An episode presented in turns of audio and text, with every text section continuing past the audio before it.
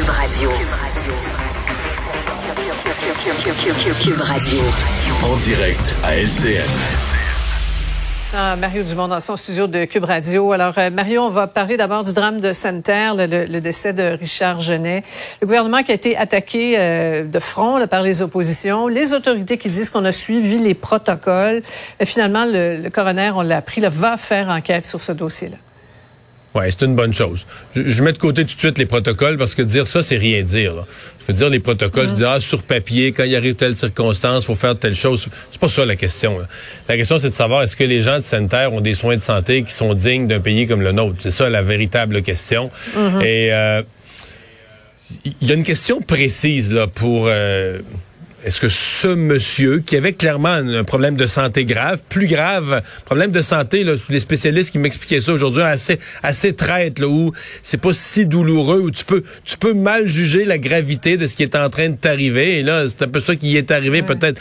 Mais la, durée, l'ambulance, euh, bon, plus d'urgence à sanitaire, tu mets tout ça bout à bout. J'entendais parler d'une rupture de, de, de l'aorte. c'est hein, ça, quelque chose comme ça. Donc, c'est très grave. Ça pardonne pas 50 du temps. Mais, euh, Sophie, mettons que ça, c'était très grave. Mettons que ses chances étaient, étaient, étaient difficiles. Ses chances étaient basses. Ben, moi, si j'étais mm. son, son, son, enfant, son fils, je dirais quand même, mais là, si les chances sont, sont, sont réduites, je veux quand même qu'on les joue ces chances-là, qu'il y ait une vraie chance, puis mhm. qu'on le laissait, puis qu'il arrive à temps auprès du chirurgien vasculaire pour essayer ce qu'il a essayé. si ça a 20% de chance, ben au moins que le 20% de chance, on l'ait. Là, je pense qu'il y a un sentiment de dire, ben là, tout a été trop long, est arrivé trop tard. Un. Deux, oublions ce monsieur. Euh, le drame, la tragédie qui lui est arrivée. Les autres gens de Santerre, ce soir, ils se couchent, veut, veut pas, Sophie, ils se disent, si je fais un infarctus cette nuit, moi, là, c'est quoi la qualité de service que j'ai? C'est quoi le délai d'intervention que j'ai? Il y a une inquiétude qui est semée. La fermeture de l'urgence. Les gens avaient l'impression que la fermeture de l'urgence venait détériorer leur service de santé. Mais ce qu'ils constatent, ben, c'est que c'est ça. Et, euh, bon, en, fait, en fait, ce que tu dis, Mario, c'est que qu'il y ait un lien ou non, reste que un voyage pareil en ambulance dans une situation critique comme celle-là, c'est rien d'idéal. En même temps, Certains diront, quand on vit en région, là, si éloigné des grands centres, des grands hôpitaux, on assume un certain risque, mais il faut quand même que le gouvernement assure une couverture de soins de santé minimale. Oui, et qu'elle ne se détériore pas au fil du temps, parce que les gens il y a une historique, les gens vont dire, si on a notre petite urgence à sanitaire, nous autres, c'est parce qu'on s'est battu pour l'avoir à une époque, que quand on te l'enlève, tu sais, dans la vie, là, personne n'aime ça reculer, personne n'aime ça la détérioration de ce qu'il a connu. On vit dans le, on vit dans l'esprit d'un progrès, toujours, euh, jamais parfait, mais on espère toujours aller minimalement dans la bonne direction. Bon, là, il reste, qu'est-ce qu'on fait pour les régions? Qu'est-ce qu'on fait pour assurer un minimum de services? Euh, le gouvernement a des questions à répondre. Le gouvernement va devoir réévaluer ses couvertures de services, malgré le manque de personnel mais pas juste le gouvernement, Sophie. Euh, par exemple, la mairesse me disait aujourd'hui, ben on a deux, très peu d'infirmières dans ce coin-là. On en a quelques-unes à Sainte-Terre. On est en découverture. Il y a deux des infirmières présentes là, qui sont en libération syndicale. Wow. Hmm. Je comprends que selon la loi, nos lois sont généreuses là-dessus. Les conventions collectives, on prévoit que tu as le droit des gens qui sont là pour libération syndicale. Bon, est-ce que c'est, est-ce que c'est, et, tout le monde, même, même, les organisations syndicales qui ont demandé là, ces réductions de services. La FIC disait un point, on fait trop de temps supplémentaire obligatoire, il faut regrouper des services, il faut réduire les services, il faut donner les services qu'on est capable de donner avec le monde qu'on a. Alors tout le monde va être interpellé pour voir, est-ce qu'avec les primes, est-ce qu'on est capable, jusqu'à maintenant, le syndicat n'a pas travaillé fort avec le gouvernement, il dit, ah ben là, les petits caractères dans les primes, on veut pas participer, on est choqué. Il faudra qu'à un moment donné, tout le monde se parle, se déchoque, puis se dise, ben là, on est tous collectivement, gouvernement, syndicats, euh, hauts fonctionnaires, on est collectivement tenus de donner des services à la population. Je rappelle des gens qui se battaient hein, pour avoir contre ce plan de contingence l'année passée qui disaient qu'il faudrait pas que nos ambulances deviennent des corbillards. Là. Fait réfléchir. Enfin, on, était, cela dit, Mario, euh, changement de sujet, suspendu aux lèvres du président américain. Là, finalement, ben, plus de peur que de mal pour les snowbirds et tous ceux qui aiment bien aller euh, faire des petits tours de l'autre côté de la frontière. Pour ceux qui passent par la voie terrestre, en effet. Euh, par la voie des airs, c'est une autre affaire. Ça va être plus compliqué. Le test 24 heures, on aura plus d'informations parce que ça risque de coûter cher. Il y a certaines entreprises qui le font, le fameux test 24 heures.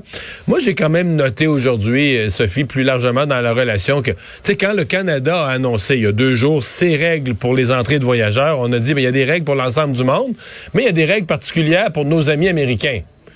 Quand le président Biden, lui, euh, présente ses règles, les amis canadiens, on existe, sincèrement. Là. Nous, on fait les gentils, gentils, nos amis américains. Quand eux se retournent, là, c'est même pas qui. On n'existe même pas. C'est même pas qu'ils ont décidé de, de faire de, de pas faire d'exception pour le Canada. C'est qu'ils ont même pas pensé parce qu'on n'existe même pas. Ça devient tannant à longue. comment on dit ça quand les requins se battent entre eux, les écrevisses ont le dos cassé? C'est pas mal ça. Merci beaucoup, Mario. Bonne fin de soirée. Alors, euh, jamais entendu celle-là. J'avais jamais entendu ça. sur le dos cassé. Sophie m'a, Sophie m'a pris cours. Oui, absolument. Euh, et tu veux me parler de ce nouveau pavillon, grosse annonce aujourd'hui pour la région de Québec, pour la, culture dans la région de Québec. Oui, Jean-Paul Riopel, un des peintres euh, dire, les plus marquants de l'histoire du, euh, du Québec. C'est d'ailleurs ce que François Legault, le premier ministre, disait aujourd'hui. Pour moi, c'est le plus grand peintre de l'histoire du Québec. Mais il aura son pavillon en 2025 au Musée national des beaux-arts du Québec.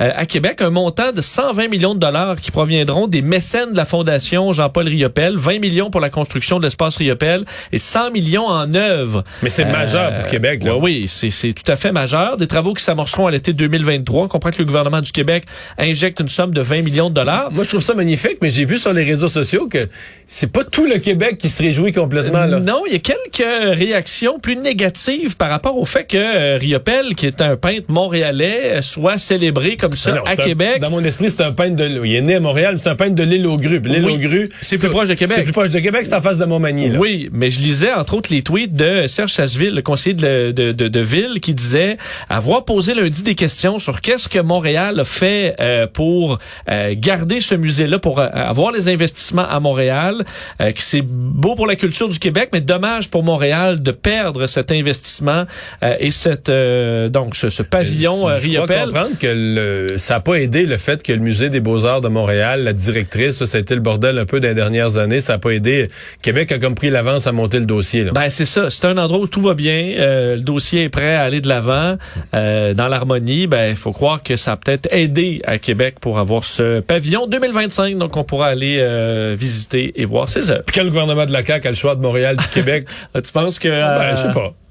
Ils ont peut-être trouvé ah ça a l'air à bien aller là. Pourquoi Pourquoi pas? Pourquoi pas? C'est si beau Québec. C'est si beau. Ben oui. Merci Vincent, merci à vous d'avoir été là. On se donne rendez-vous demain 15h30 pour notre dernier rendez-vous de la semaine. Euh, soyez prudents, bonne soirée. C'est Sophie Durocher qui s'en vient.